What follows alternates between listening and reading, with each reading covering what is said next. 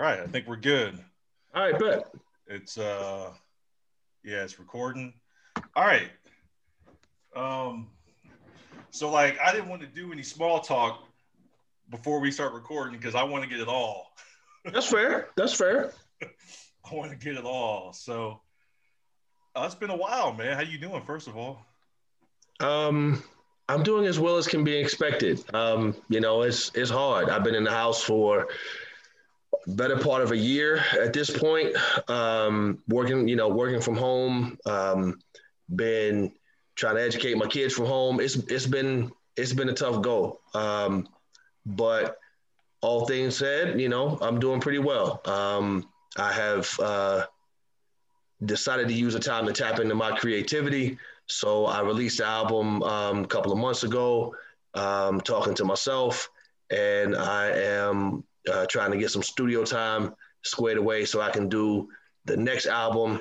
Um, it's already written, produced, and everything. I just got to go get my recording done. So hopefully, um, all things all things go well. I drop a new project, Black History Month 2021. Okay. Well, you know you got so, my support, and I'll and I'll push it. Yo, I appreciate that, man. That's but that's how I that's how I stay sane, right? Like yeah. I, I I have to get those thoughts out somewhere.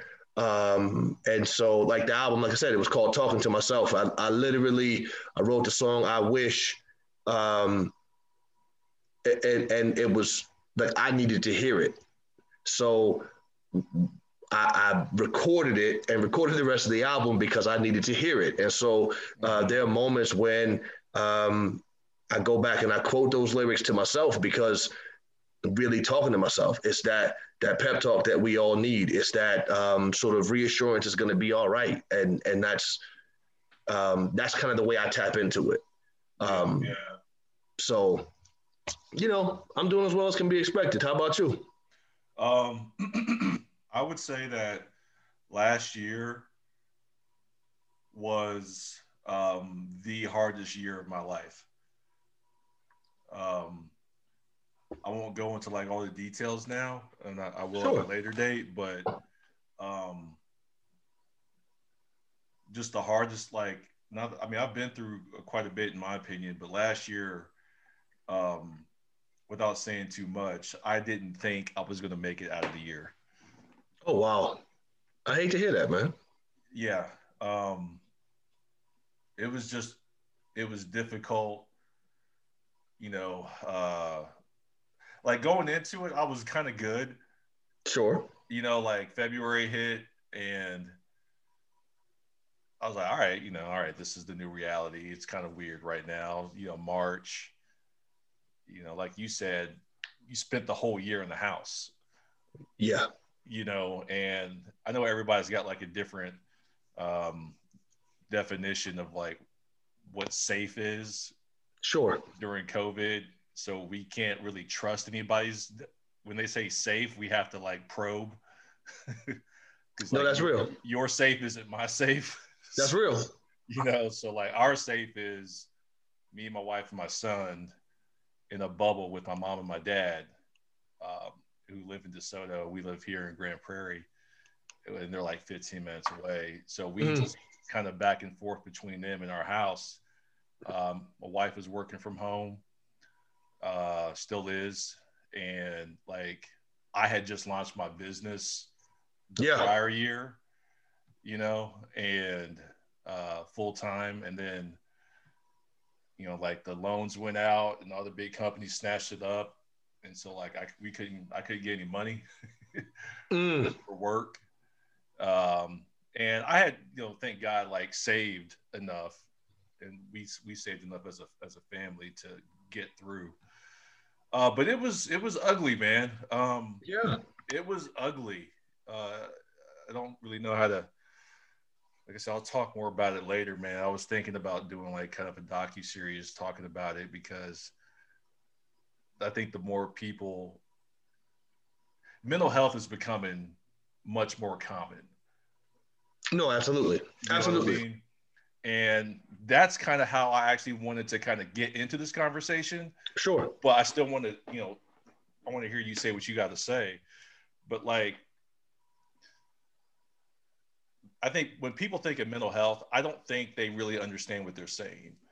Um, I think when people think of mental health, they think of, you know, take time for myself, um, meditate, relax, zen, like all these kind of like general ideas of what it is. And what I believe mental health to be is simply just understanding how your mind works and learning how to sail with reality uh, rather rather than pushing against it. And I think um, I think it's all of that. Right? Yeah, I'm not saying the other stuff isn't. Right. It is. But it's it's you know listen, all dogs don't eat the same apple, right? Like like everybody can't eat puppy chow. You gotta you certain dogs need certain foods. So for me, um, you know, I, I try to take a walk or do something physical every day. Um, I'm a big black guy. I live in the suburbs and in the boonies in Texas, so I can't just be walking around the, the neighborhood in the middle of the night with a hoodie on. That's how you don't make it home. So I got my bike fixed. So if I have to go out at night, I can go ride my bike as opposed to um, you know being walking around. But I go do that. I do breathing exercises. Um, I keep um, you know, certain crystals and, and gemstones around. So it's a thought focused about uh, about like what those stones purportedly mean, mm-hmm. then I can think about those elements, right? Um, but there's medication involved. I take, um, you know, like I, I, I, take my, my medicine when I need to take my medicine. Mm-hmm. Um, you know, uh, I have used therapy before. Um, it is a combination of all of those things. Sometimes when it's really off the rails, I just collect my kids around me and I sit and watch something stupid with them to sort of recenter me about like what's really good on the planet when sometimes it feels like nothing is. Um, for other people, it's gonna be, you know, eating a whole bowl of chili or yeah. making right? You're or right. assembling like, like it, it's whatever those it's it's whatever it is, whatever it takes. And so as we talk about like mental health, I have told a number of people, um, do whatever it takes. Mm-hmm. Like, do whatever it takes. If it is, um, you know, if you need to take a road trip to Colorado and come back with some Colorado medicine, like whatever you need to do, yeah. do it. And if you think it might help, it's incumbent upon you to try, because, um, you know, we we started this conversation. You were talking about your son. Yeah, he's watching. My kids are watching and and so taking care of myself is modeling for them how they should take care of themselves. Yeah. Right. If I let it all build up and then I blow off the handle, if I can't say, hey, kids, I'm having a real tough day today, like dad just needs a hug. Tell me something good about your day. Tell me about your video game or whatever, because I need, you know, so, like if I can't do that to them, then how can I expect them to do that when it's their turn. And it's um, to me, it's all of those things because it's not one size fits all because because every brain's a little different. So mental mental it. mental health, mental fitness, it's all that. Yeah, um, I got a therapist this um, last year. Good and, shit. Um, that I'm working with, and like I said, there's all these like stigmas. yeah. around like mental health and all that. what does that mean? And what does that say about you? And I think the more like we go on as a society, I think it's going to become way more common. I would hope even to the point where they teach mental health in school and like mental maturity and understanding that like your feelings and feeling what you feel. I don't know how that would work, but um, that's something for sure. Like I'm going to teach my son about. Like you said, you're going to teach your kids. About. Right. Listen, I, I, don't I don't hold out hope for the public schools. They ain't told the truth about slavery yet, uh, and that's pretty cut and dry. So yeah. uh, for, for, them to get to the place, you how know, do you, how do you feel? Right. What do you um, feel about what you feel? That, that's hard. Um, but you know, we have an obligation to help the one. Like we created people. Like you and I made a decision to create a person. Mm-hmm. So we have an unending obligation to to the person you, the people you created hmm right to educate to teach and really to model um, one of the one of the biggest principles i try to remind myself of all the time is um, you know my kids are not going to be what i say. They- they're not going to do what i tell them to do. They're going to become a reflection of who i am. They're, they're going to be a reflection of what i show them. Um, and, and so i try to let that guide me in all the tough decisions you know? Um, what what do you want your kid to do when they're facing a, a possible breakdown? Like what do you want them to do when they're in a a bad situation relationship wise or work wise or whatever the case may be? Like what do you want them to do? Well they can't do it. They cannot be expected to do it if you don't show them how. So I, I try to i try to look at all those tough spots through that lens um, and and you know not what would jesus do but what would i want my child to do here Yeah. um, yeah. and try to affect that Yeah. So, um, like I said, that's kind of how I want to talk about current events. Um, but it's it was just nice to kind of recap a little bit because you know everybody has been through the wringer. say word know? Um, like I was joking with my wife. I'll say this real quick.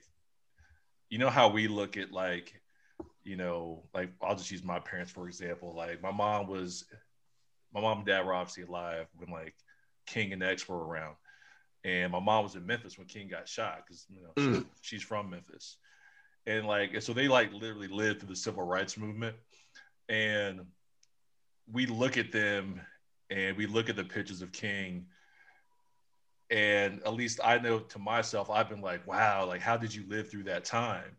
You know, like how did you make it through that?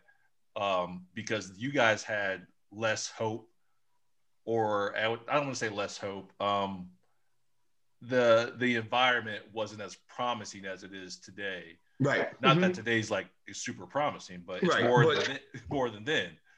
by degrees yeah So I was looking at that and like, man, we look at them and we think that. And I was thinking about our life, and I'm like, my kid, and then we're gonna look back at us like, man, you guys lived through, you know, uh, L.A. riots, uh, 9-11 9/11, uh, crack crack, aids uh COVID, covid Trump. yeah.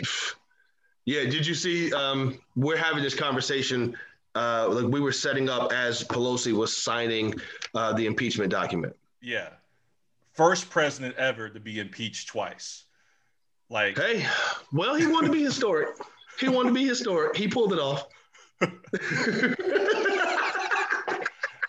there's too much irony when talking about that guy. There's just too much. I can't.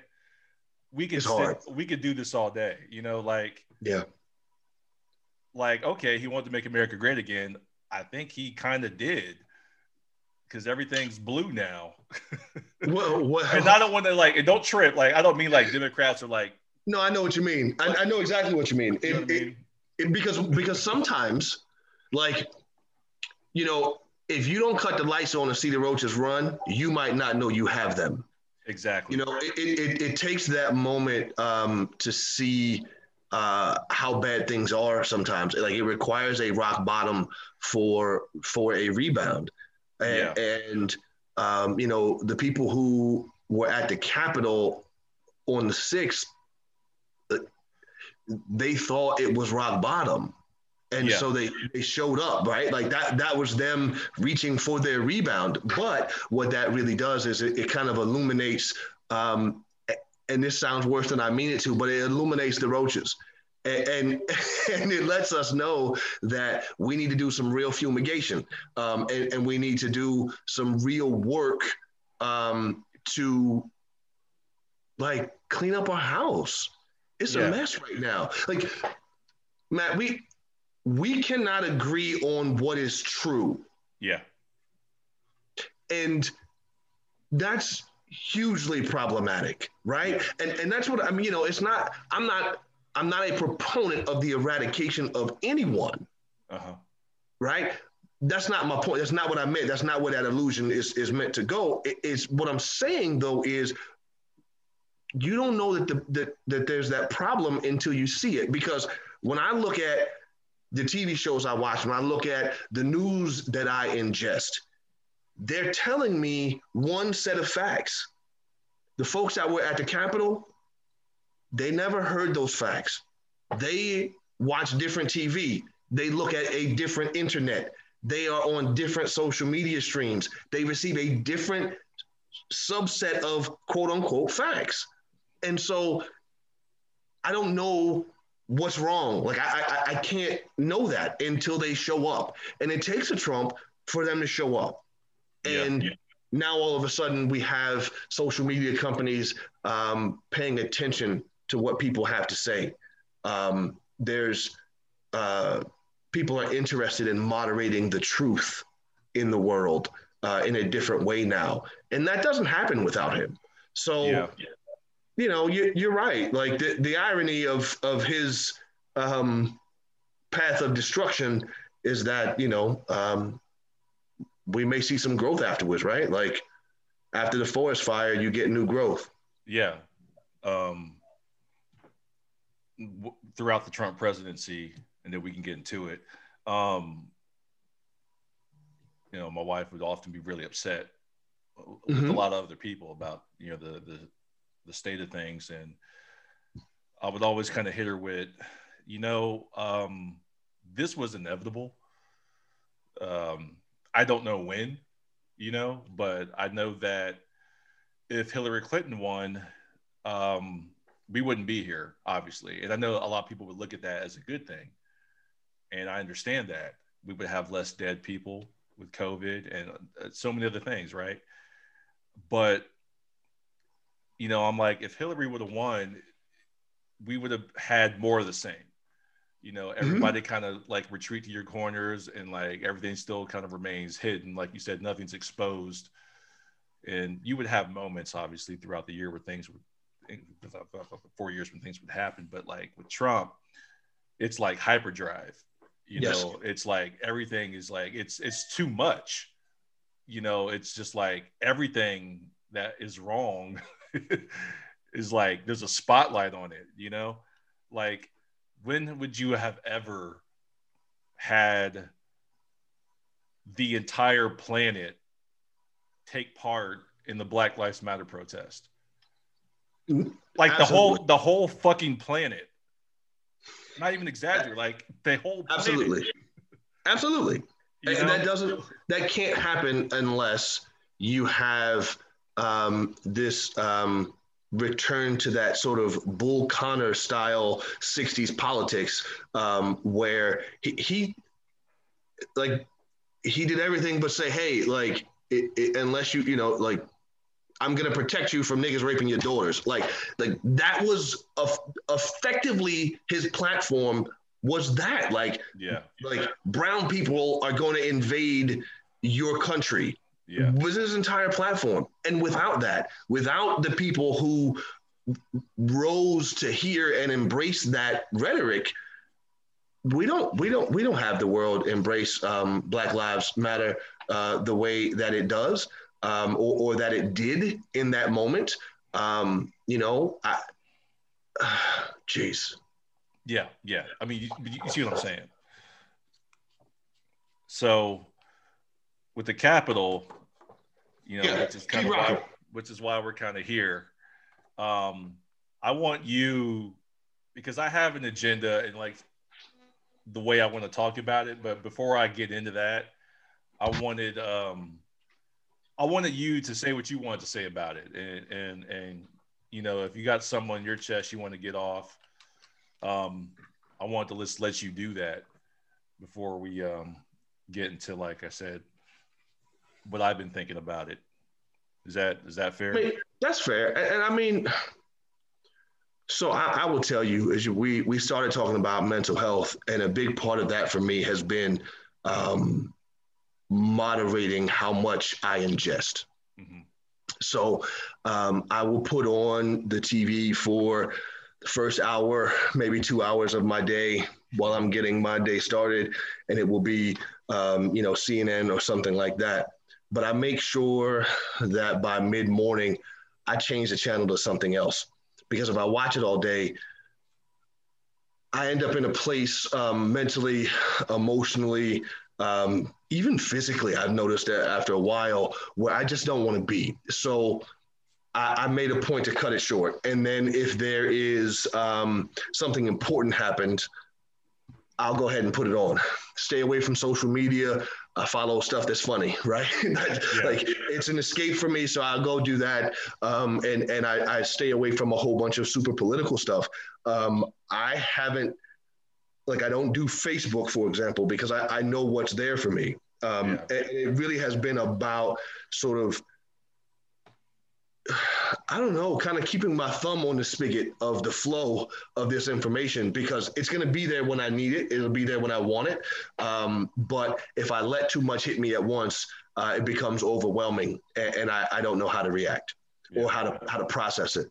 Um, but in regard to what I saw on the sixth,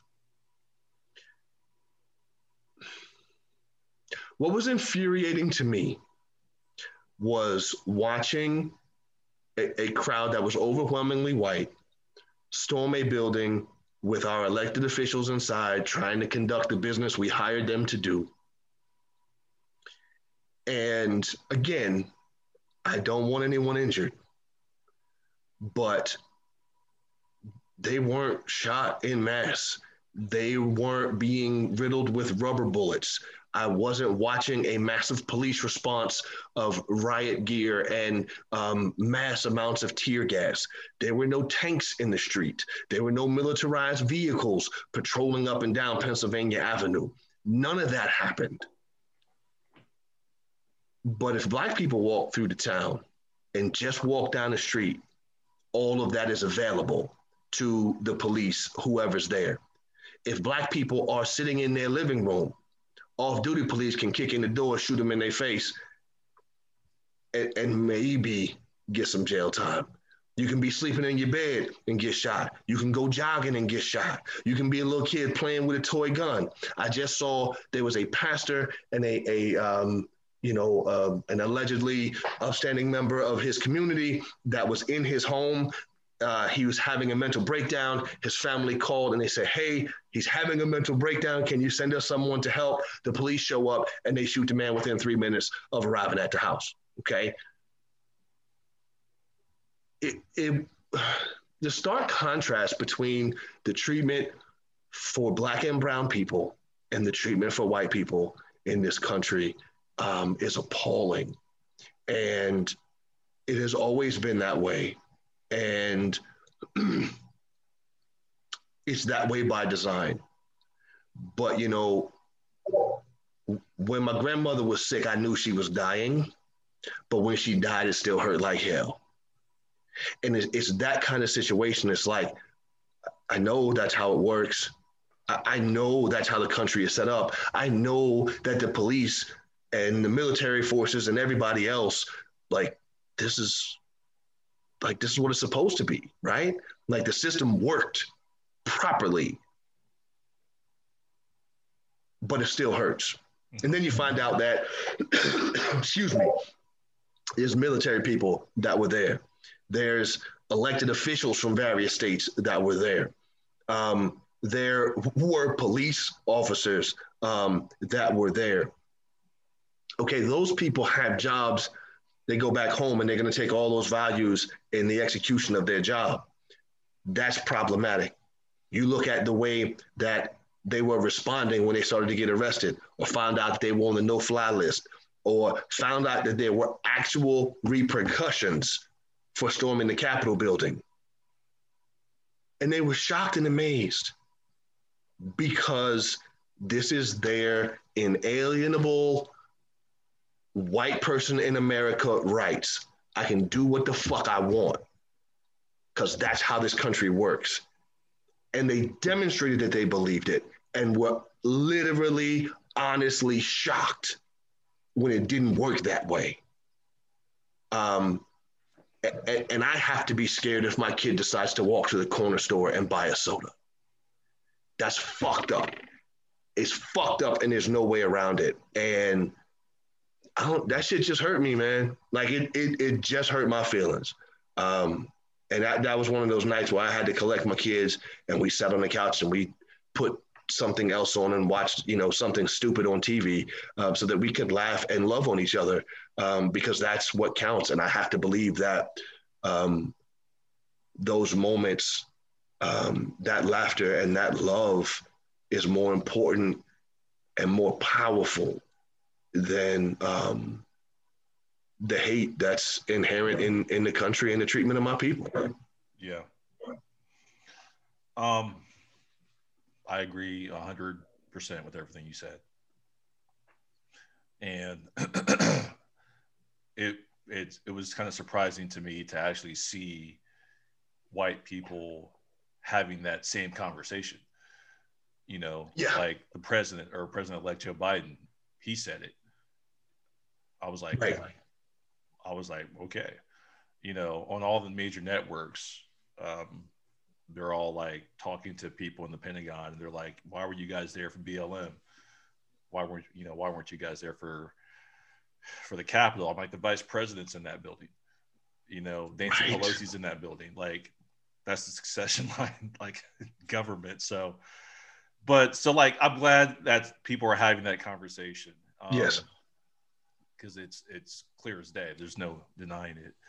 So what I wanted to do here actually is kind of talk to you about the psychology of it. Um, which I unfortunately found fascinating. Mm-hmm. Fascinating. And I've been having this conversation with my wife and a few other people the last few days. And like I said, I want to talk about this a little differently than how everybody else is talking about it, and see if you can go here with me. Um, so we're getting back to to mental health, okay, and understanding how the mind works, because so many of us are just kind of repeating the same things over and over and over and everybody kind of wonders why is there no progress? And there is but it's in you know inches right? It's incremental yeah. Mm-hmm. right? And a lot of people i talk to seem to be genuinely confused about what they're looking at. You know for example like you said the the genuine shock when they got arrested. Mm-hmm. you know um, them thinking they could do what they did. Um, and we'll sit back and say something like, well, why didn't they know better? Not you or me, but people, you know, like, why didn't they know better? And so that's where I want to kind of back up for a second and talk about the psychology of it and mental health. And what I mean by that is everybody is coming into the world with their point of view. Mm-hmm. And people, I would say a lot of people don't know this, but they don't realize that their point of view is strictly that. They look at the world through their own lens and they assume that's real. Um, and to them it's it's very self-validating. And what i mean by that is you take anybody a black person a white person and you look at how they look at the world. And everybody thinks that their reality is reality. Yes. they think that this is how the world is. Yes. Um and it's like when i say self-validating i mean they see the world, they they experience the world, and all of that is confirming what they feel is all very confirming and validating. Like it's con- yeah, it's confirmation it's, bias. It's confirmation bias. Yeah. That's the word I'm looking for. Mm-hmm. Um, because they see something like a white person might see a black person, and you take like maybe they don't interact with a lot of black people, and they and they get genuinely scared of that black person. Mm-hmm. How can that be a lie if they feel scared? Yeah. And then and then because you felt scared and you clutched your purse, I say, fuck you, bitch. And now you've just confirmed, right, that Right. black people are scary um, because you did some shit that was just sort of in your in your mind, like you didn't think about it. It was a gut reaction. You're like, oh God, like there's a big black guy coming. So you snatch your shit up tight because of what you were taught and your perspective. But then the person responds in kind, and now you they've just proved your point for you. Exactly. Um, it, it it's hard, but but I would I would say even past the point of perspective, when you look at how many people were there, we have to, I think, go a little bit deeper um, into the American psyche. Mhm. You you have to think right, like. They talk about the, the George Washington Cross and the Delaware and all of that stuff. If I'm not mistaken, and I could be, but if I'm not mistaken, like he was breaking like the quote unquote rules because there's supposed to be a ceasefire on specific days during the holidays, some something like that. And he snuck over there and he did this thing and and he wins. But like those are American rebels. We hate like, oh, there was a protest and property was damaged. That's horrible. But we venerate the Boston Tea Party right? Um, we we have this tradition of the American rebel who does whatever is supposed to be right for the country, Mhm. and everything works out afterwards. We have this, um, you know, who's the one of the most popular, um, you know, superheroes is you know, Batman, but he's a vigilante. Like he just does what the hell he wants to do because it's the right thing in his mind from his perspective. That vigilante is, you know, Dirty Harry, um, the Clint Eastwood movies, the Wild West movies, um, Punisher, right? Like we have this tradition in America of the rebel hero, the Duke boys, right? We have the tradition of the vigilante who does what's right because it's right, even though the system breaks down. Mhm. Well, that's what they were doing. They were fighting for America. Yeah. Uh, They- yeah. they exactly. And That's- like I'm the vigil, I'm Batman. Like I'm Bruce Wayne. Bruce. Wayne never goes to jail. Yeah. And and that's like they were in costumes and shit. Like, like they were, you know, Literally. legitimately Literally. they were living their Batman life and then shocked that it doesn't work like the comic books. Shocked that your history book didn't tell you the whole story about the repercussions for the times folks have been the rebel hero and it failed, or Right. they were the rebel hero for the wrong side. Yeah. And and we don't we don't talk about that, right? Like people don't know that there was an occupying military force in the South after the Civil War. Like you don't know about that part. That, that Yeah. there were consequences for that. It- and because we have an incomplete um, whitewashed uh, sort of history, you know, people come up with with a twisted perspective, and then add the layer that you were talking about that your perspective is wholly solely your own, right. and you think it's universal. Exactly. So you know, because because again, we can't agree on the facts. No. When when it was all Tom Brokaw um, and and Walter Cronkite, and everybody got the same evening news, the facts were the same. Mhm. Now we might differ about how those facts apply, Mhm. but we all had the same base set of information. Well, now what I see on my Facebook feed and what you see on yours are two entirely different things, entirely different things. So we don't even have the same set of facts. Then add the layer of perspective, add the layer of incomplete history, or in like we have a complete unwillingness in our school system to teach kids to synthesize and analyze information and say if A and B, then C and D. No, no, no. I told you A on Friday. I need you to say A back to me for the test. hmm That's the extent of our education. All that's on purpose, though. hmm And this is the result. Like, this is this is the mushroom blossom on the field full of shit that we have sown mm-hmm. right like these this is you know the the end result yeah so yeah you're you're hitting the nail on the head as far as what i'm talking about like and you're talking also about the things that feed into their their psyche like you said the american psyche what they've been taught so like I'm probably going to get some kind of talk about this, you know, but I, I kind of don't care actually. Um, because I'm very curious. Like I said, I found it all fascinating to when I really got into it, thinking about um, how people enter the world. And the funny thing is, like, nobody thinks they're the bad guy. Mm-mm. Nobody.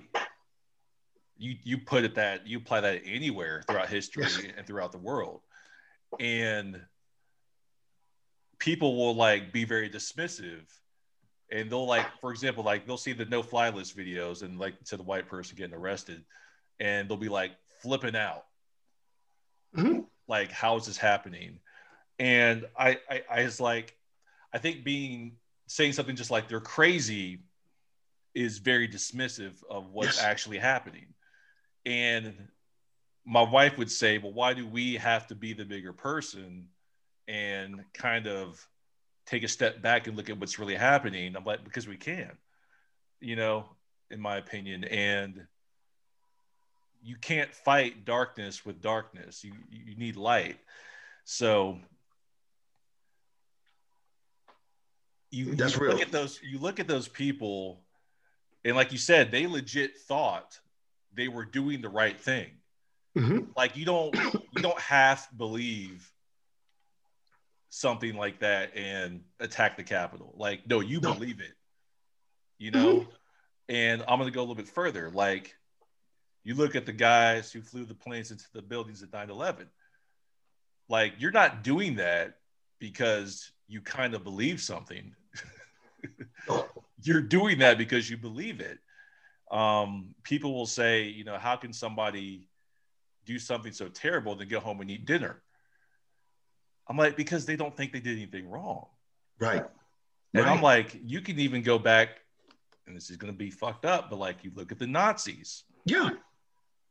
They thought they were right. Yeah. Or even if you had suspicions, you find a way to rationalize it. You look at the, um, and I forget the college, but um, it's that classic experiment where in the psych uh, department, they had certain people sign up to be prisoners and they had certain students sign up to be um, the, the jailers, right? Uh, and, you know, before long, the jailers are wiling out and they're totally corrupt and obsessed with, you know, like lost in their power. Well, how does that happen? Well, like we we like to think we're all super individualistic and all of those things, but we're herd creatures, right? Like yeah. we're not, we're, we're more gazelle than we are leopard, if you will, right? Like we move in herds and communities. And if one gazelle takes off running, the rest of the motherfuckers go because that's how you survive. Mm-hmm. And so what happens is you you kind of get this like herd mentality tipping point. And so if everyone around me is, you know, Hitler youth, and I'm not Jewish, and uh, I like I'm not a gypsy, I'm not a gay dude, then like let me put on these lederhosen and Hitler Hitler youth my ass down the block because that's what all my buddies are doing, mm-hmm. right? Like how many kids play football because their friends were playing football? They don't fuck about football, but it's what it's what we do in this neighborhood. Mm-hmm. So you you go get involved, and then you get introduced to the ideas and you ingest it, right? right. You you believe it. You can look. If you ever been to um, a church where they get they have the the um, whether it's a black church, white church, or whatever, where they have one of those real um, like prayer and worship moments, like at the beginning, and they kind of you know whip the people into a frenzy, right? Mm-hmm. That works super well because so many people are there. Mm-hmm. that's a moment that happens because you have all the people singing the same thing, moving in the same direction, like and and it like it overwhelms the crowd. It's very similar to what you see happen in uh, you know, uh, a Coldplay concert or a Beyonce concert. Everybody has their lighter or their phone in the air, and it's this sea of people, and they're all in the same place. Like if you've been in both places, you got goosebumps in both places. Mm-hmm. It's the same sort of effect. Like it's how we are as creatures. We go along to get along, and then you add in beliefs and our inexhaustible capacity to rationalize. Mm-hmm well, like anything can happen. Take it. I mean, it, it, by the same extension, right? Like, if I believe that the only way to escape poverty, put food on the table, and take care of my little brothers and sisters is to go on the corner and sell crack because I can't get a job at Starbucks and th- there's no Starbucks in my neighborhood. There's no grocery store in my neighborhood, right? Like, what, what the fuck am I going to do for a job? Like, if I believe that that's my only option, then I'm gonna go do that. And if that means that I gotta shoot the dudes that are on the other block because they're encroaching on my territory, then I'm gonna go shoot them guys. Like it's all about belief. And you see it and you go along with it, and that herd mentality happens. It is it's all it's so complex, but I mean, yeah, people and then, people. And then you and get people outside of that looking at that like, well, why would a person do that? Yeah, you've never been hungry, sir. You've never been in that position. Right. like when, listen, let me just tell you, okay? I was thinking about the other day because I, I wrote a song and it was about sort of being grateful and, and having all the things I need. Mm-hmm. And I just remember reveling the other day, like opening my refrigerator and going, it's the middle of the fucking winter and I got like three different kinds of fresh berries in this motherfucker. right? That's like, who the fuck cares? Like, we got Whole Foods and all that stuff, right? But like, I got fresh berries in my shit. Yeah. But that's meaningful to me because I have opened a refrigerator as a child and had mustard and baking soda in that motherfucker. Yeah. Now, what I do to maintain berries and shit in here, right? Like what I'm willing to do to maintain that is entirely different than what my mama was willing to do when all we had was mustard and baking soda. Yeah right? Like her work day under those conditions, her thought process under those conditions, vastly different. Mm-hmm. It's vastly different. And and to look at either of those situations from the outside, it's incomprehensible because, like you said at the beginning, your perspective can only be your own. Yeah, and you don't get um, like like we were saying the critical thinking, um, which is extremely difficult for people to do to to you know to to examine your point of view. Mm-hmm. that's hard to do. I mean you get people in in relationships that can't do it. You know what i mean? Like in your family you can't do it. So like it th- that's extremely difficult. And then this other thing i want to bring up is i don't think people really understand what um cognitive dissonance is. Mm-hmm. Right. and so like I was literally breaking this down to my mom yesterday because my mom, very intelligent woman, she comes in the room and she's like, didn't they know that was wrong and and this and that and why didn't they do that to the black people or why did they do that to black people not to the white people this and all that and i was like look mom on the surface, I, I, I got into like a little bit deeper with her, but just to start, I was like, it's easy to shoot and kill and push and be inhumane to somebody you don't think is human. Mm-hmm. It's very easy to do that. It's very easy to do that to a black person or a Hispanic person uh, because they, first of all, they don't even look like you, you know, color wise, you know. Mm-hmm um, it's very easy to attack in the Middle East and fight people because they, they don't look like you, they don't speak like you, right? Black people are whatever you think they are, right? So it's easy to behave that way because you don't see them as human. And they would never admit that. right? Like I said, that's because that's where you get that self-reflection and that people aren't going to do. But you don't see them as people; you see them as other. And so mm-hmm. I was like, you got to think those cops and military at the Capitol. Do you know how difficult it would be to shoot somebody who looks like you? Yeah. I'm no, like, I'm like, they have to now. And I was telling my my my, uh, my wife and and my mom about this. I'm like, there's unfortunately going to be a learning curve for them, and they're going to have to learn quickly because those motherfuckers are dangerous, right? I'm like, they now have to police, shoot, and kill people that look like their dad. Yeah. Their mom, their brother, their sister, their cousin, their neighbors. Mm-hmm.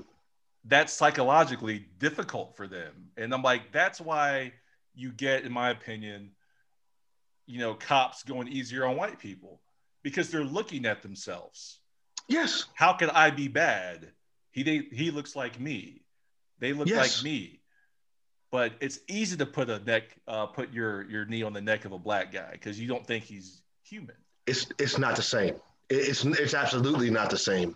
Um, and, and you know that that piece about the cognitive dissonance. You know when you get that bit of evidence that tells you no, that they're human they work just like I do. We're all part of the same. You can throw that away. Like that's the cognitive dissonance piece, right? Like you get facts and they don't match your beliefs and you throw those away. And, and I think that people underestimate or, or maybe conflate the idea of what they know and what they believe. You, you know that two plus two equals 4 mm-hmm. You believe in God. You believe in love mm-hmm. right? Because you, you take what you know and you synthesize that, you analyze that, and then you can believe in the projection. Belief requires uh, an element of faith. And if you believe it, then there's no amount of, of factual conversation that I'm going to have with you that's going to change what you believe. Now, there are mathematicians that can show you that for small values of two and large values of four, two and two plus two does not equal four. Yeah. Right? Like they can prove that to you. And because you know it and you think about it, those are just facts you hold in your head.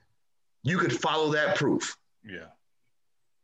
But if you honestly, earnestly believe in God, there's nothing I can tell you to change that. No. If, right? Like, yeah and and if if you honestly believe that black and brown people should not have a say in your country, then there's nothing I can say to you that's going to change that.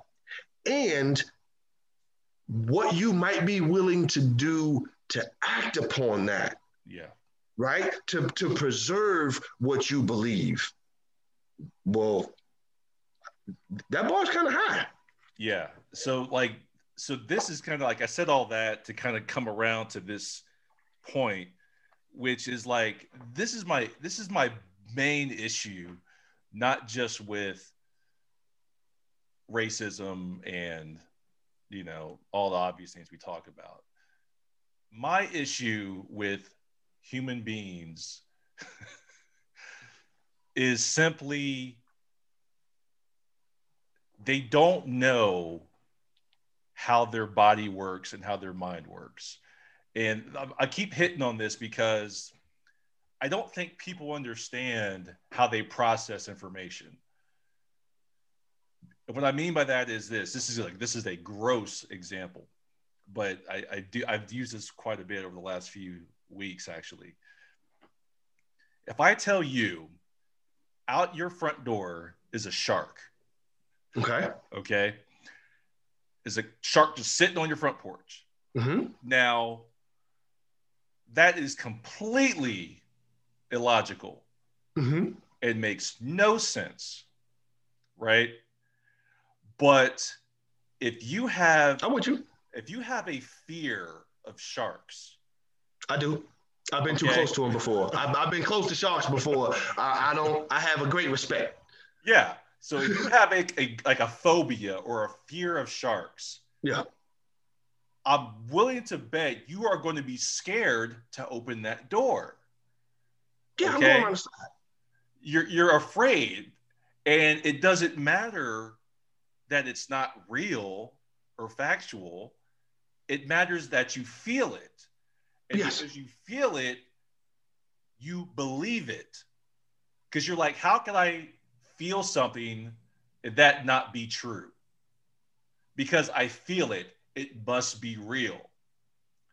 I, yes, I, I will give you another example of that. I read a book when I was a child in which the foreshadowing throughout the book was that the villain had eye pain. Throughout the whole book, he had eye pain. And at the end of the book, they kill him by stabbing him in his eye. Okay. To this day, I don't like anything sharp and pointy by my eye.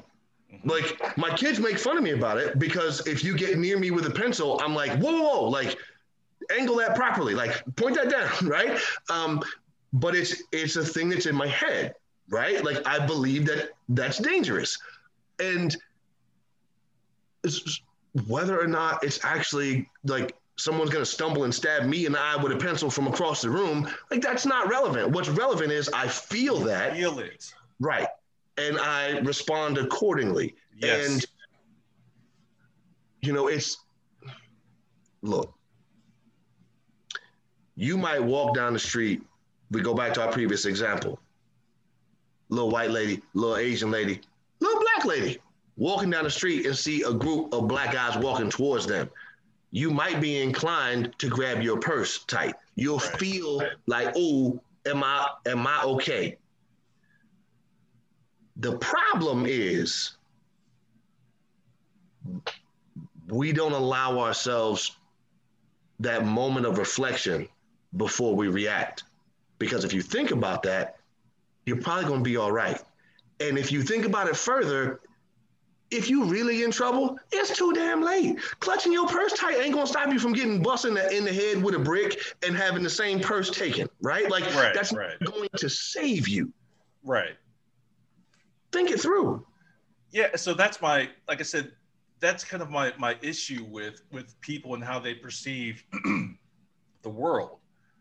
It's all through their lens, and I I want because I don't I'm I think it's I think it's going to take people time to kind of digest that. I'm like, just because you feel it doesn't mean it's real.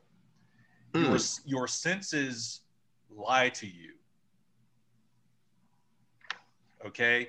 Or your senses are not a reliable source of information. Hmm. So think about that for a second. Because, like you said, she's walking down the street. She sees a group of black guys. She's scared. She now thinks that must be a fact. It has to be. I feel it. But in reality, those guys are going down the street to their friend's house to play poker. You know what I mean? Yeah. there is no shark on the other side of the door. You you feel it, but that's what I mean when I say your your senses are not a reliable source of information. Okay. It- Well- they, well, they, I they, I they, would they serve a purpose, in my opinion. Obviously. I would say your senses are reliable. It's the things we overlay, right? Like she's this woman is actually seeing black people walk towards her. Those are actual facts. It's the perspective overlay that tells her that's a, like now I'm because those are black guys and they're walking towards me, I'm in danger. It's that perspective overlay that is is really not reliable because what what happens then is you sort of impute uh, ill will or ill intentions to somebody else, Mhm. right? Like you told me there's a shark outside the door, and I'm like, oh, maybe I should go through the garage and go check. I know good and hell well it's not likely going to be a shark outside my door, and if there is, it's either in a tank or it's slowly dying. So it's going to be okay, right? But out of pure precaution because of my interaction with sharks and also in this case animals right at the front of my door right there was a snake there one time it's a bad day but the, the point is um, i would take precautions based on my perspective overlay based mm-hmm. on what's happened in my life.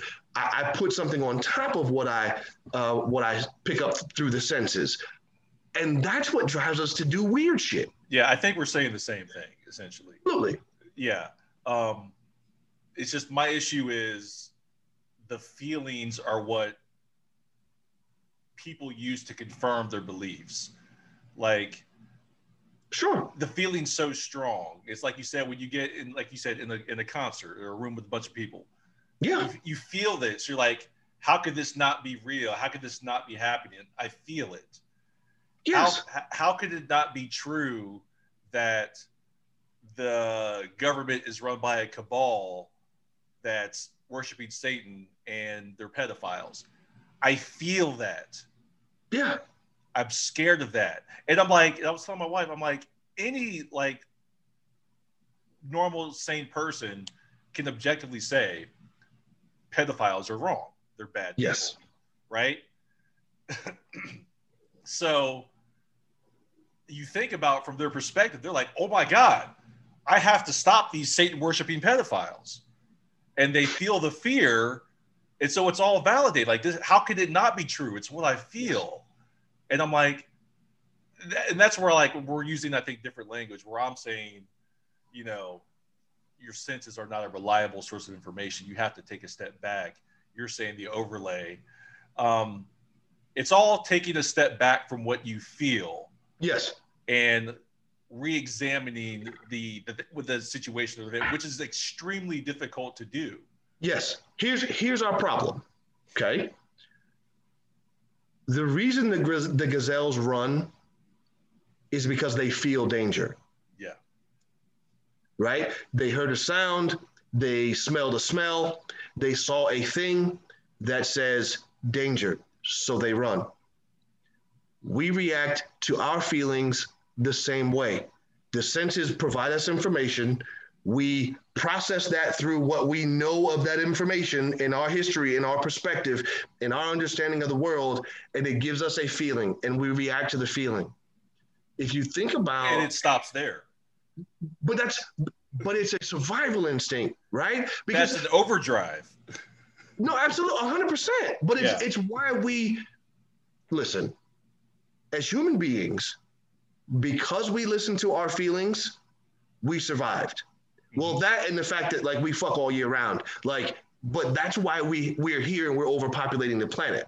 Yeah. If we didn't have that innately, if that wasn't our default, we'd be dead. Right. Right. But we know this to be fact because if you look at um, look at like major elections and look at the um, you know at, at how people uh, feel in polling and things like that after uh, speeches yeah. You look at somebody like Bernie Sanders. Bernie Sanders is going to hit you with all the facts. He's hitting you with the numbers. He's telling you that for years it's been like this, this, this, this, and this. Doesn't move people. Trump gets up and says, hey, they're sending Mexicans over here. They're going to rape your kids and they're going to steal your shit. Yeah. That hits people not in the thoughts, that hits them in the fear. In the fear. In the, the feelings. Yeah. And, and you get votes you move people, you persuade with feelings. Right. We don't like you're talking about hard wiring. Like right. we would love to operate on the facts. Yeah. As a species, we don't work that way. Yeah. We operate on the feels. Absolutely. Absolutely. You're like you're you're you're talking about, and I agree with you. Like the way we're literally wired. Yeah. Like caveman shit. You know, like yeah. this is how, but the whole thing is nowadays there's no there's no lion to get away from. You know, there's no I mean in some situations you need to, you know, bounce.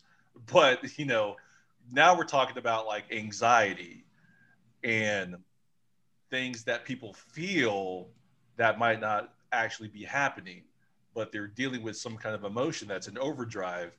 Now you have to take steps to like walk yourself back. You got to breathe. You got to go for a walk. You got to, you know, you do whatever you do. Well, you do. But um, Let me say this real quick. There's Yeah. my wife listens to this lady named Brene Brown. Uh, you know, yes. And I listen to her every now and then. And I think Brene Brown says humans are feeling creatures who think sometimes. Yes. That's fair. I agree with that wholeheartedly, a hundred percent. And like I said, my issue with all of this is people don't do any self examination. No. They, they don't do any critical thinking. And that's where I think we get a lot of the breakdown and the miscommunication, and we're missing Yes. each other and we're saying different things, and nobody's getting anything done. And all we're doing is just butting heads because everybody's in their feelings and not thinking because that's Yes. difficult to look at a Trump supporter and have empathy for them. Yes. And the people who are able to tap into the feels make things happen. Mhm. Martin Luther King made people feel a certain kind of way. He was effective. Yeah. Malcolm X made people feel. Hitler made people feel a Feel. certain kind of way. Feel, He was effective. yeah, Obama, feel, Trump, feel. feel. They don't. They're not appealing to people's intellect. And from an evolutionary standpoint, our intellect is relatively new. Mhm. there is if you look at the the history of primates we have thousands of years some would argue hundreds of thousands I, I don't know the math right i'm not i'm not a like this is not my field of study but we have thousands of years of just feel Mhm. when you look at the the advent of the homo sapien who has feel and the capacity to think we're pretty fucking new Mhm. like we're pretty fucking new. And then think, how long has it been since the feel wasn't the most important part?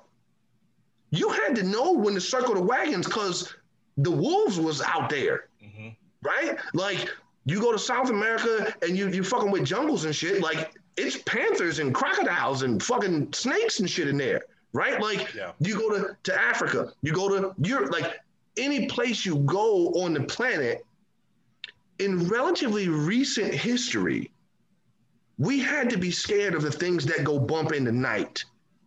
To survive. Right. Yeah. The fact that we're in a place now where that's slightly less relevant, Mhm. that's super new.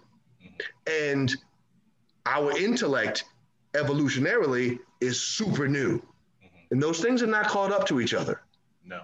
and they're probably not gonna for quite a while, right? Yeah. Assuming we don't burn this motherfucker out because we're too busy feeling instead of thinking, and and and the, and the planet becomes a dust ball and floats off into space. Um, Yeah. that's a very real possibility.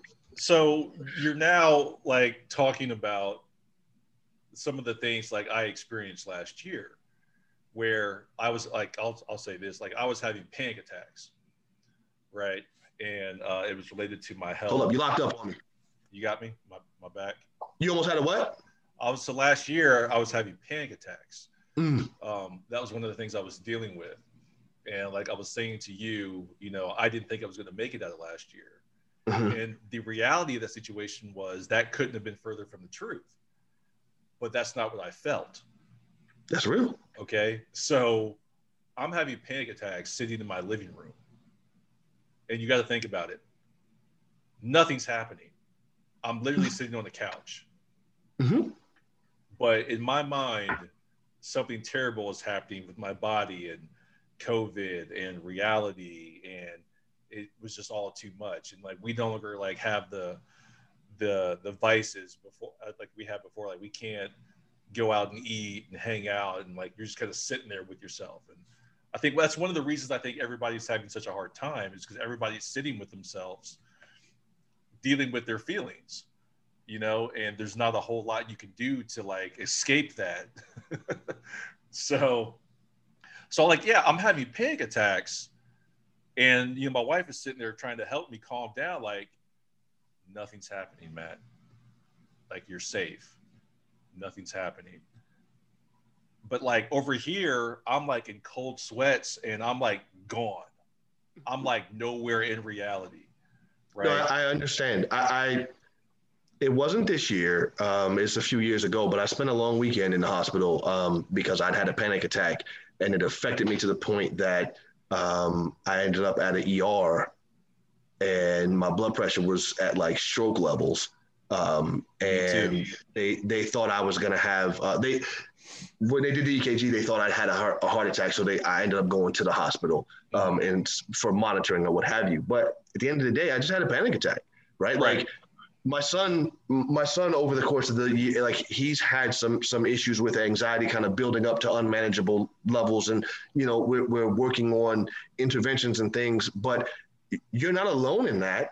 No. Um, because everything is different. Mm-hmm. Like you you have a job you have a family you're trying to support right? Like and that's in jeopardy and health is in jeopardy and i can't go outside because breathing the air might kill me and like or maybe i'm fine and it kills everyone around me and the government's on fire and the, the like it's Fam. so much shit happening Fam. right? Fam. it's not happening to you right now but it's happening. Yeah. And all you can do is sit here and think about it right? Like yeah. Listen, I gotta tell you, man, that's a real fucking normal reaction. Yeah, like I, I went to I, mine wasn't as um, as bad as yours. I what I did is I went to the ER for one of them because I thought I was having a heart attack. Mm-hmm. Right, I'm in the middle of the night, like like this is how ridiculous. I mean, it's you know looking back at it, you know, uh, high blood pressure runs in my family. Mm-hmm. Right, so I had a um, I had a electronic uh, blood pressure machine.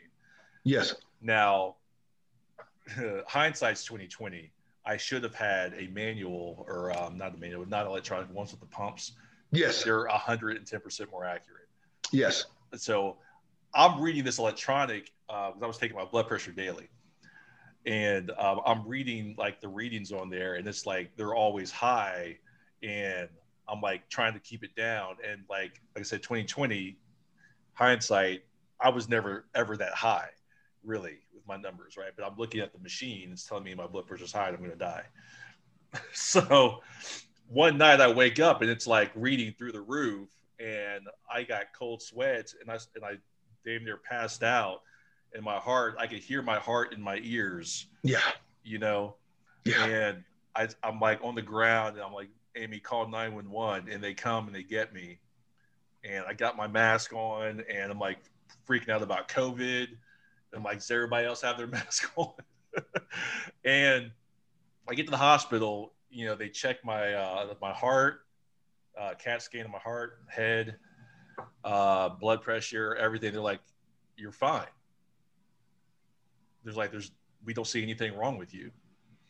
Um, so that just was a number of things. Like I was literally just scaring myself, mm-hmm. you know, and like you said, having like a normal reaction to like some scary weird, shit, weird shit, you know. It, it's it's listen. If you are a thinking individual, especially one who has any like modicum of patriotism, like any like any belief in this American ideal, um, whether you believe it's in, in, in, actuality or you believe in it sort of as an ideal, right? Um, then you've got to be scared right now. All this shit is on the on the precipice of collapse. We just watched our Nero come in, set Rome on fire, and watch the motherfucker burn. Like we've seen it. Mm-hmm. We may be at the end of our empire right? Like by the time our kids have kids, we may like the United States of America might be three different countries. Like, we don't fucking know. Mm-hmm. That's a lot. Um, and and for someone who is is like myself trying to raise small people and protect small people, mm-hmm. like that's a lot of shit. Mm-hmm. But then you people react differently to it. Like some people do that, they don't have panic attacks. They just eat a whole pie every night. Like Wingstop is at the crib twice a day. You know, like everybody's do doing something. Everybody is managing some kind of how. Yeah. Right. And and you know when you find that you hit that spot where your coping mechanisms are untenable, then it, you got to do something else. So when you end up in the ER, you had to come home and do something different. If if I'm not mistaken, yeah. you had to you had to come do some different shit so that you can manage and not end up in that space again because those fears aren't going away. No, and so that's the crazy thing with therapy, and I've I've kind of known this for a long time, um, and it's it's it's I'm going to say this, and nobody's going to understand it. Like people are going to say they understand it, but it's going to take a second to sink in it's not the thing that you're scared of. Like if you're afraid of sharks, if you're afraid of pointing things near your eye, if you're afraid of confrontation, if you're afraid of whatever it is, you name it. If I'm afraid of my panic attacks. In reality, it's not the thing that scares you. It's how you feel about the thing that scares you. My wife would say, she's afraid of confrontation. And I would say, Amy, you're not afraid of confrontation. She's like, how can that be? I'm like, trust me. You can't, first of all, you can't be afraid of something that doesn't exist. Like, it hasn't happened yet. So if she's afraid of confrontation with somebody, she's projecting, she's imagining what it's going to be That's like, right. what it's going to look like. You know, you're just, you're, you're using your imagination and past experiences to project some kind of future. Yes. Right. So I'm like, you're not afraid of confrontation. You're afraid of what you feel about confrontation. And what you feel about confrontation will change if you let it. And which is like, what do you mean? I say, it's something that I have to learn and I'm still learning. Um, people, in my opinion and my understanding, do not control what goes through their head. You're simply reacting to what goes through your head. We're reacting. We're always reacting to our thoughts. What does this mean? What is that? You do think, obviously, and you do analyze, you could do that. But what's going through your head, I don't believe we have any control over that. And I think that's where you get a lot of people in trouble because they're reacting to what they're thinking and what they're feeling. And they're like, what does it mean? What do I do with this? Trying to understand it, trying to fix it. When, in my opinion, you don't have to do anything with it. It's if you let it, you'll see if you can even try it. If you just sit with it and go on with whatever it is you're doing, that feeling will inevitably change and you'll move on to something else.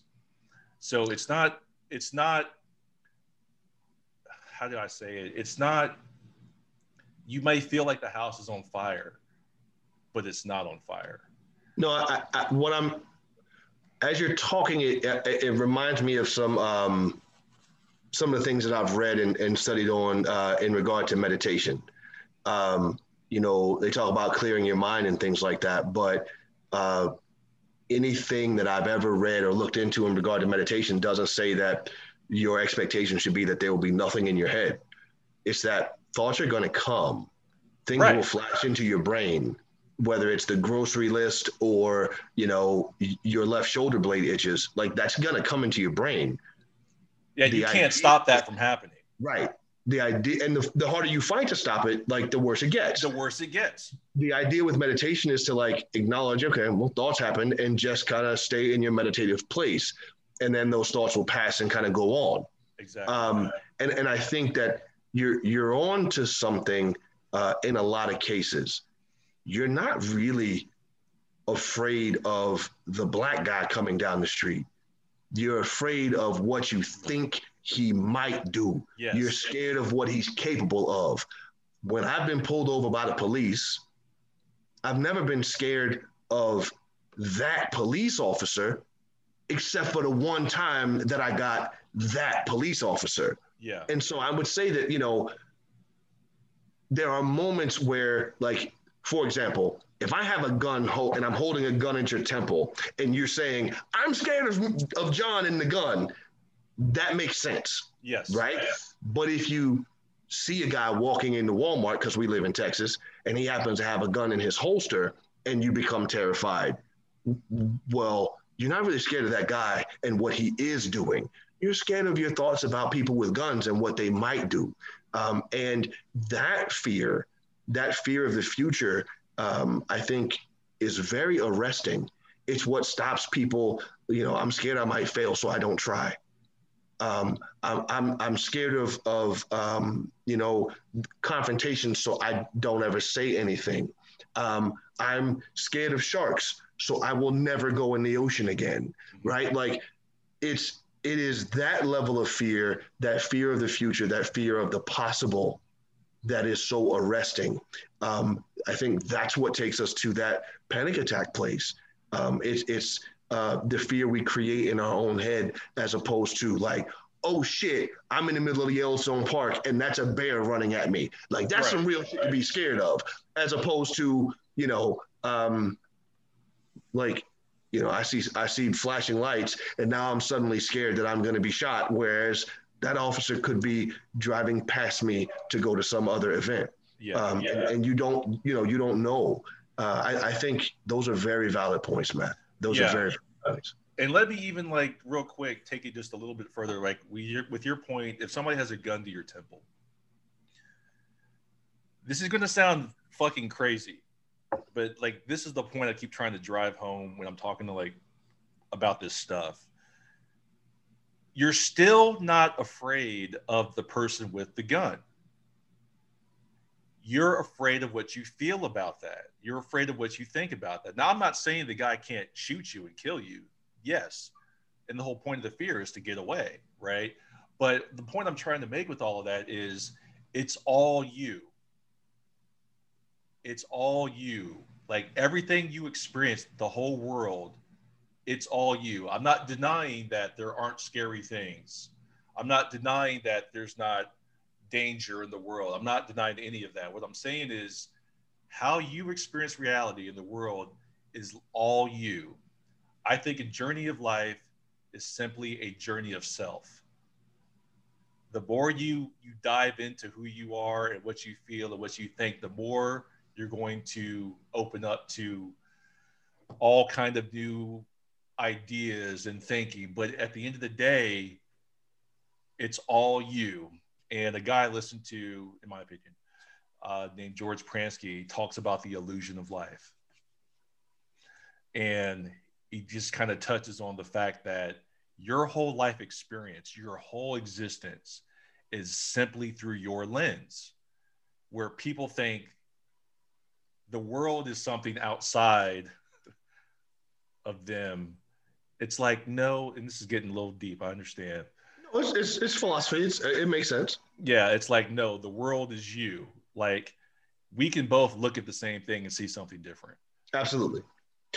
It, it is, and and this is why um, it's difficult well, it's difficult to have meaningful conversations about like why things go horribly wrong um, without an understanding of this piece, because this is where those ideas of generational trauma come from.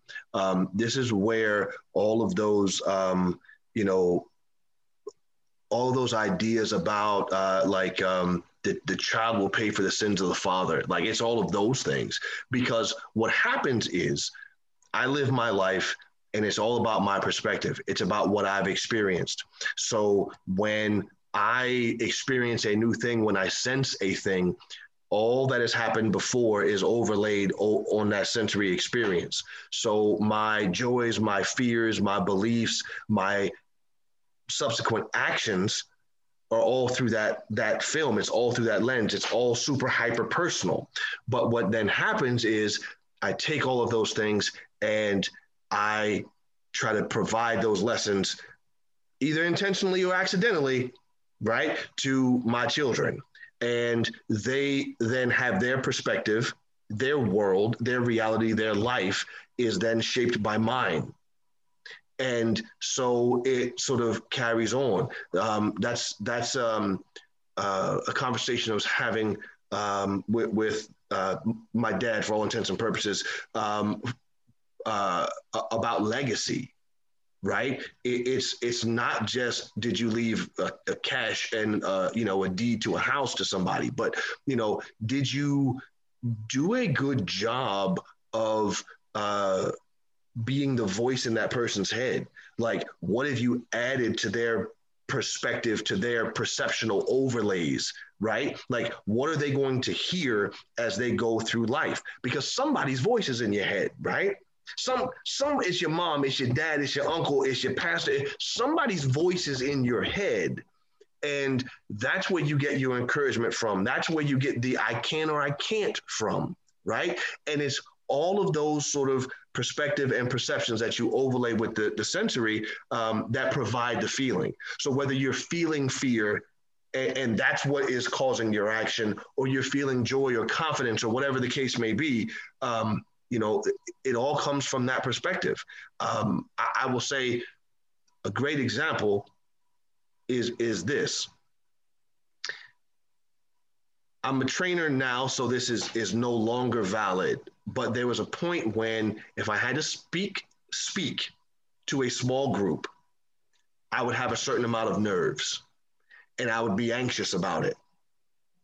But if I was performing, I'm on stage, give me the mic, put the beats on, and I'm performing, doesn't matter how large or small the crowd is, in the moments before, I'm super excited. I want to do it. Like, I want to do it right now. Let's go. Is it our turn yet? Like, let's go. And it took me a minute to realize that the physical aspects of that are the exact same. Yeah, you got it.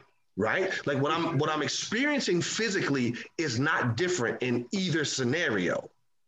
But what's changed? But there's a difference between standing up and just slowly speaking in front of someone and uh, trying to be heard and persuasive and what have you and there's beats on and you have like this sort of momentum to go with you when you're performing it it was different in my mind so i attributed different things to the sensations that i had when all, in all reality it's the same anxiety it's just how i process it it's how i think about it it's the overlay and once you get to that point, if you take the time to think about it, as you said, then you can let you can process that and you can channel that. And so now, whether it's a presentation or I'm going to rock, I still am like, okay, can I go? Like, can I do it now? Like, it's my turn. Like, let me do this.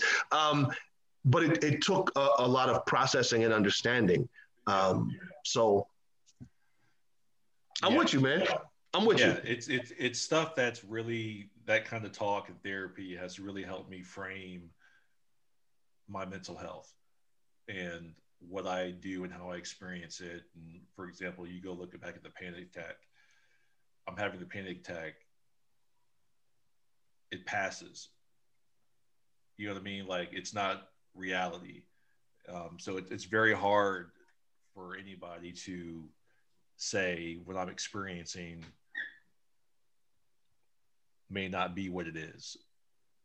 You know because you're feeling it and you're experiencing it. So you're like how can this not be real? I'm feeling it. So that's one of the things um, i'm you know constantly learning about is you know what to do with what i think and feel. And um, i'll this is kind of the last point i'll make i guess is um, one of the things my therapist said to me um I actually tried out two different ones and he goes mm-hmm. this is george pransky um he says matt i'm not going to talk to you about your problem i'm not going to talk to you about what it is you believe you're dealing with you know he's like i want to talk to you i want to have a more philosophical conversation about how you function as a human and I'm like kind of like kind of charged, kind of pissed. I'm like, nah, man, we got to fix my problem. You know, he's like, no, he's like, Matt, if I, you've heard this, I'm sure. If I give you a fish, you eat for a day. If I can teach you how to fish, you'll be good for the rest of your life. So he's like, that's what I want to talk to you about. I want to talk to you about fishing. I want to teach you how to fish. So you can apply this thinking to anything you're dealing with, which is just simply, you know, um, whatever it is you're experiencing or dealing with, it's inevitably temporary. mm-hmm. no matter what it is. And I, I, I mean this like, even if somebody is on their deathbed and they're like, this is permanent. Yes, this is a fact that you will die. But how you feel about that is going to change. Mm-hmm. But you, even you may have a moment of happiness. It's going to be over. Like it's going to be over. You either going to die, you're going to get up from there. Like every, everything is temporary. Yeah. Like everything is temporary. Yeah. It, it's it's it's how you feel about being on that deathbed will change. Because like one of the things yeah. that was really confusing for me is when I was I was part of the things last year I was depressed for a little while, and it's like wait, how can I laugh and have moments of joy and reflection and, and humble feelings if I'm depressed? You know, it's like, well, I guess I'm not depressed all the time. And like George would say to me, he's like, you know, even if it's a second where you laugh and you're sitting there, you're thinking about something and it brings a little laughter or joy to your heart. He's like, in that one or two seconds, you're not depressed.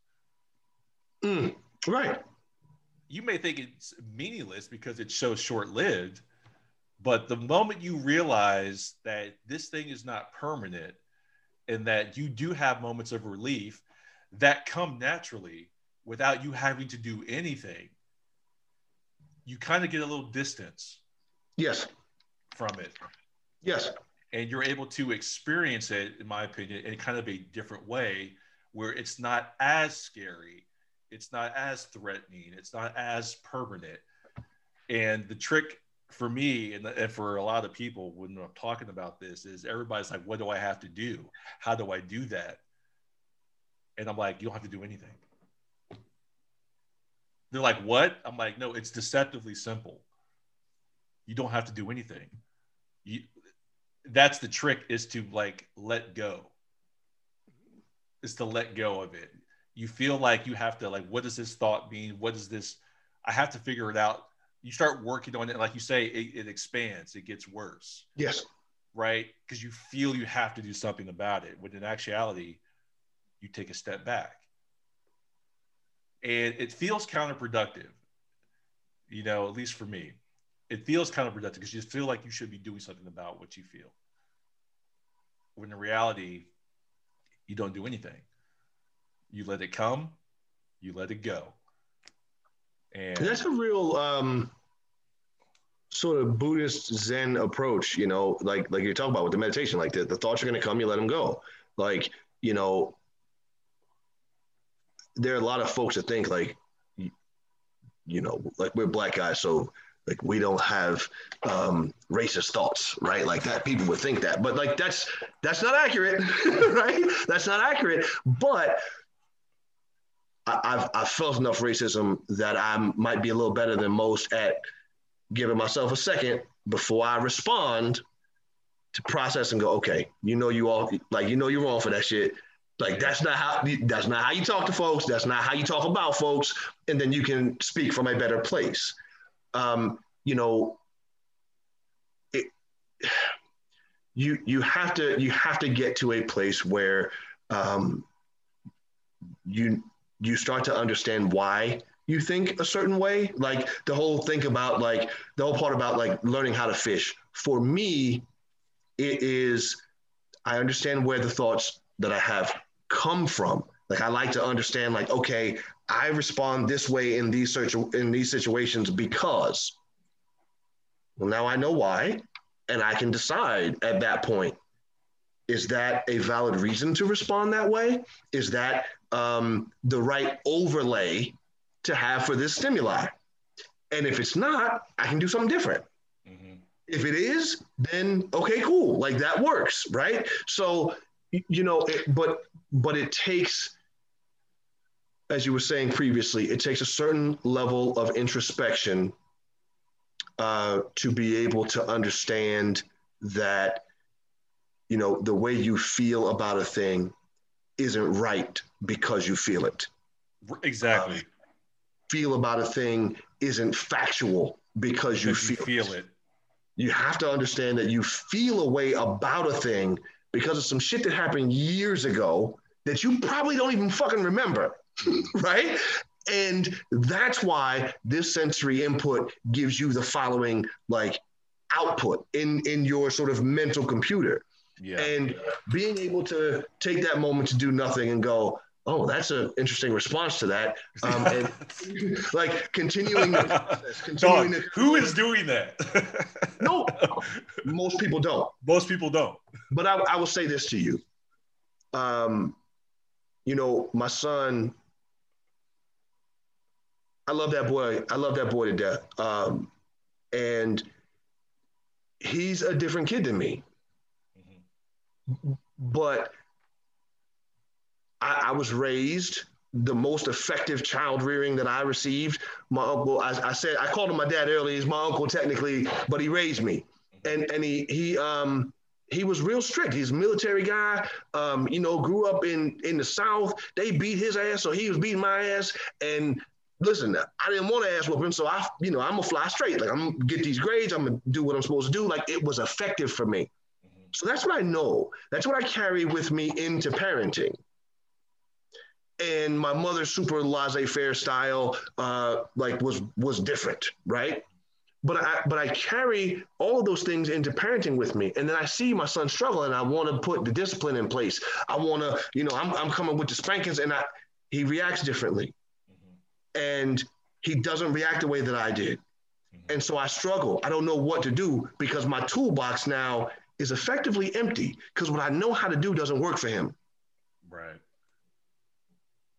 The vast majority of people, I think, just keep going back to that same toolbox yeah. and it negatively affects the kid.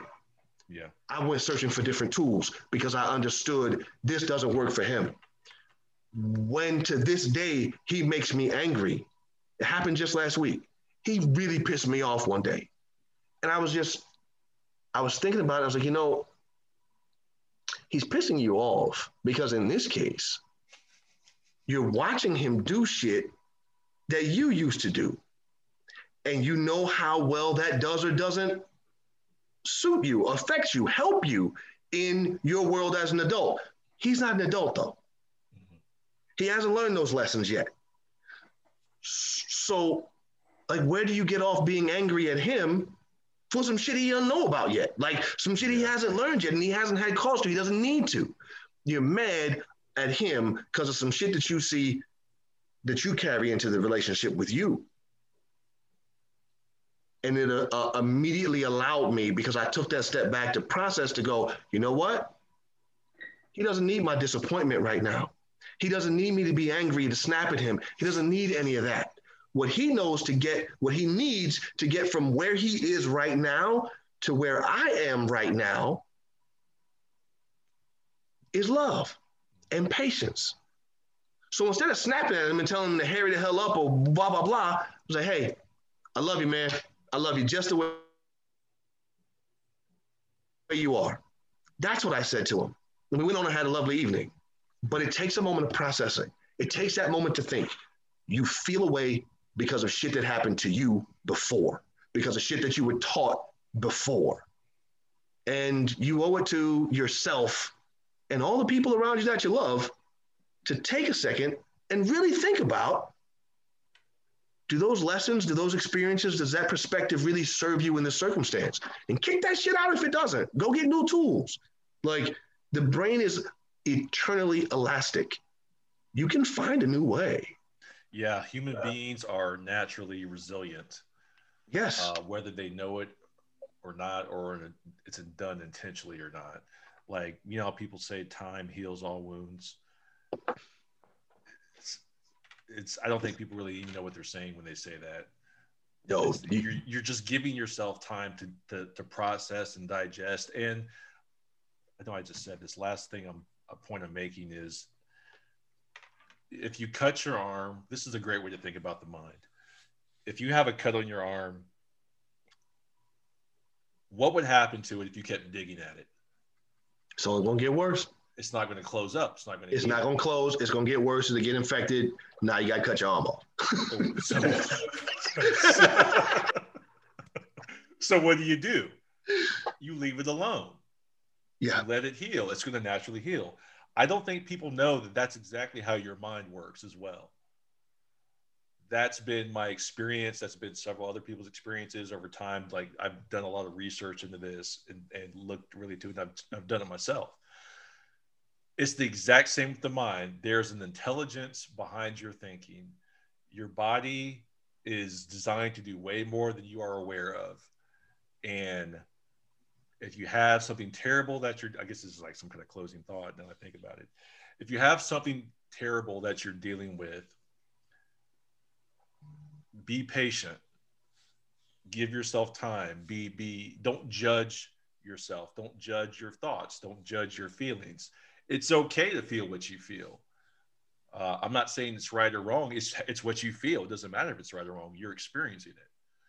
So allow yourself time to process it, deal with it. Don't judge yourself. Don't do anything with it. Um, you just give yourself time, and you will see. The less you dig into it, the better you'll feel. That's real. That's real. And I would say this: um, it's a conversation I had with a with a young lady one time. I don't I'm not going to judge you for the way you feel. But you are still responsible for your actions. Yeah. Right? Because the feelings, like you, the, just, the feelings are the feelings. It's not right. It's not wrong. It's how you feel. Yeah. Like it's just how you feel. It's a, it's a gut response. And we are programmed and wired to have those. Okay, fine. What do you do about it? Like, what do you do about it? And and if what you do about it um, is start a fucking insurrection, you're an asshole. Um, but that's something else. Yeah, you're talking about mental maturity. Yeah. but I mean, I, w- I hate to say it. I want you to finish, but like, I think that's where you get black people are, I would say, collectively speaking, a little more. Um, what's the word I'm looking for? We have a lot of tenure. Yes. In, no. in, in, in dealing with America. And because we have to live here and we have to live in everybody else's world. Evolutionary. If I listen, when the officer had me on the side of the road and was asking me 500 questions about where I was going, where my girlfriend was going, where we was coming from, did I have a job and all kind of crazy shit because he said I did something I didn't do on the road. My feeling was I'm gonna fuck somebody up right now. But if I act on that feeling, we're not having this conversation right now because I'm dead somewhere in in the woods in Mississippi, Alabama, wherever the hell it was. Mm-hmm. Evolutionarily, we've had a lot of practice in this country not being able to act on the way we feel.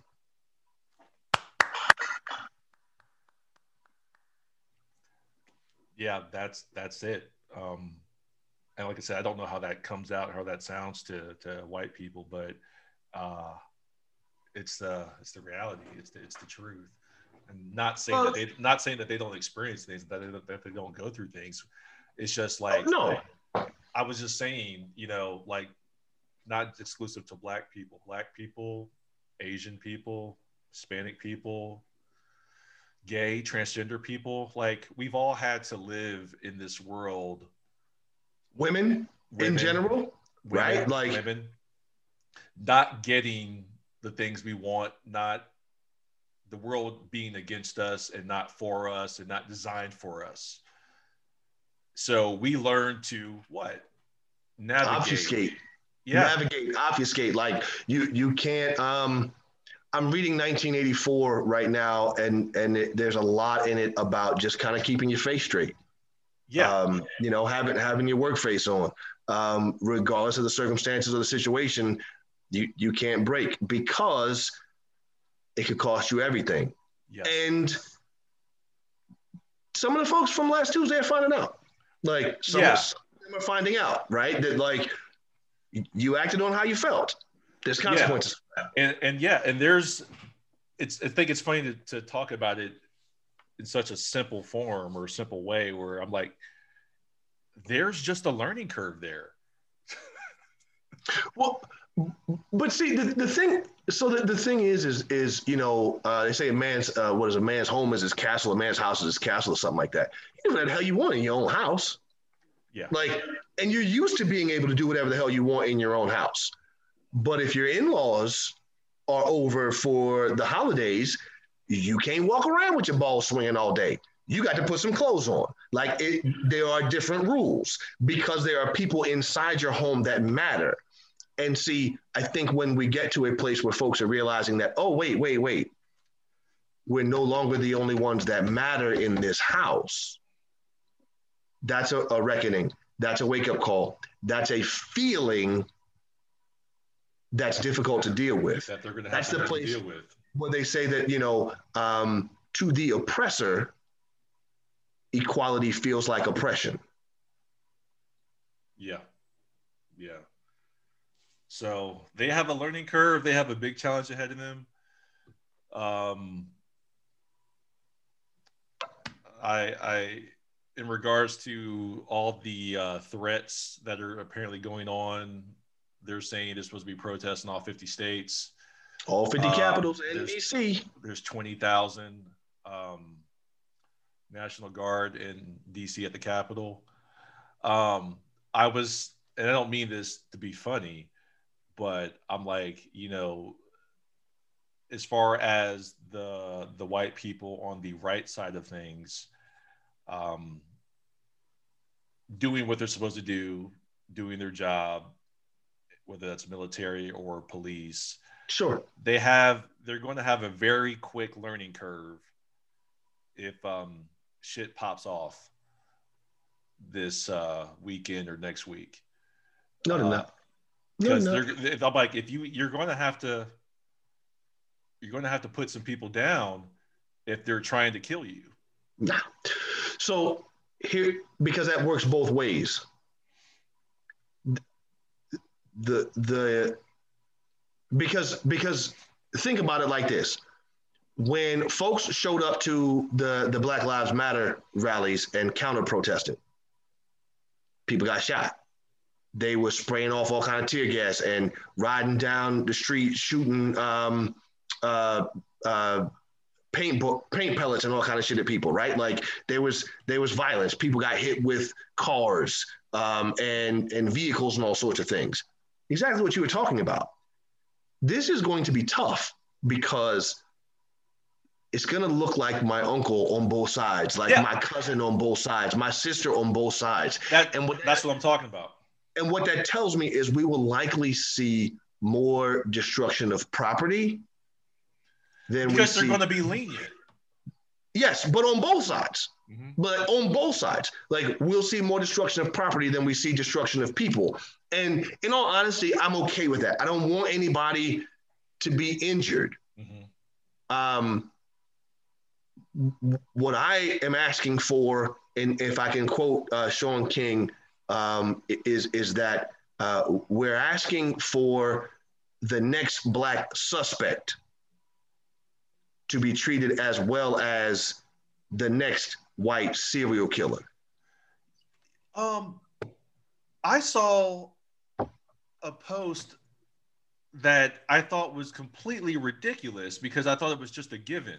It said, We're not asking them to shoot we're not asking the police and the government to shoot those people the way they shoot us. We're asking them not to shoot us the way they don't shoot them. I'm like, right. I'm like, who, right. like, who has to say that? I thought you understood that.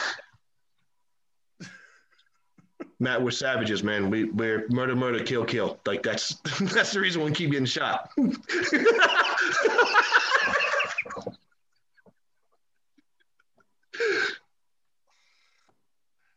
So yeah, man, that's it, man. We've been talking for what, two hours? Yeah, we've been politicking, man, but it's good, man. It's always good to talk to you. Yeah, man. Uh, you are definitely one of the uh, most intelligent people I know. Oh man, I, uh, and that's why I always reach out to you for something. We I appreciate it. We just politicking though, man. It's it's always a good conversation. Um, you you have wonderful insights, and so I, you know, I appreciate the chance to just kind of like you approach me, you say you have some shit you want to talk about, but like it's been really cathartic for me to kind of get some shit off of my chest too. So I just I appreciate the chance, and um, you know, yeah. maybe we don't wait so long before we do it again. Yeah, it's more that I think us humans being human beings learning more about themselves and each other. I'm like, yes, I have some things I want to say, but I'm like, but what does John feel? What does John want to say? Let's let him get it out. Absolutely. Listen, I'm all about it, man. Anytime, anytime. All right, man. Uh, yeah, it's a good talk to you, man, and uh, I hope somebody gets something from this. Yeah, that's it, right? Like you put it out there, you hope somebody gets something from it somewhere. So, uh, again, I appreciate you, man. Have a great evening. All right, you too, John. All right.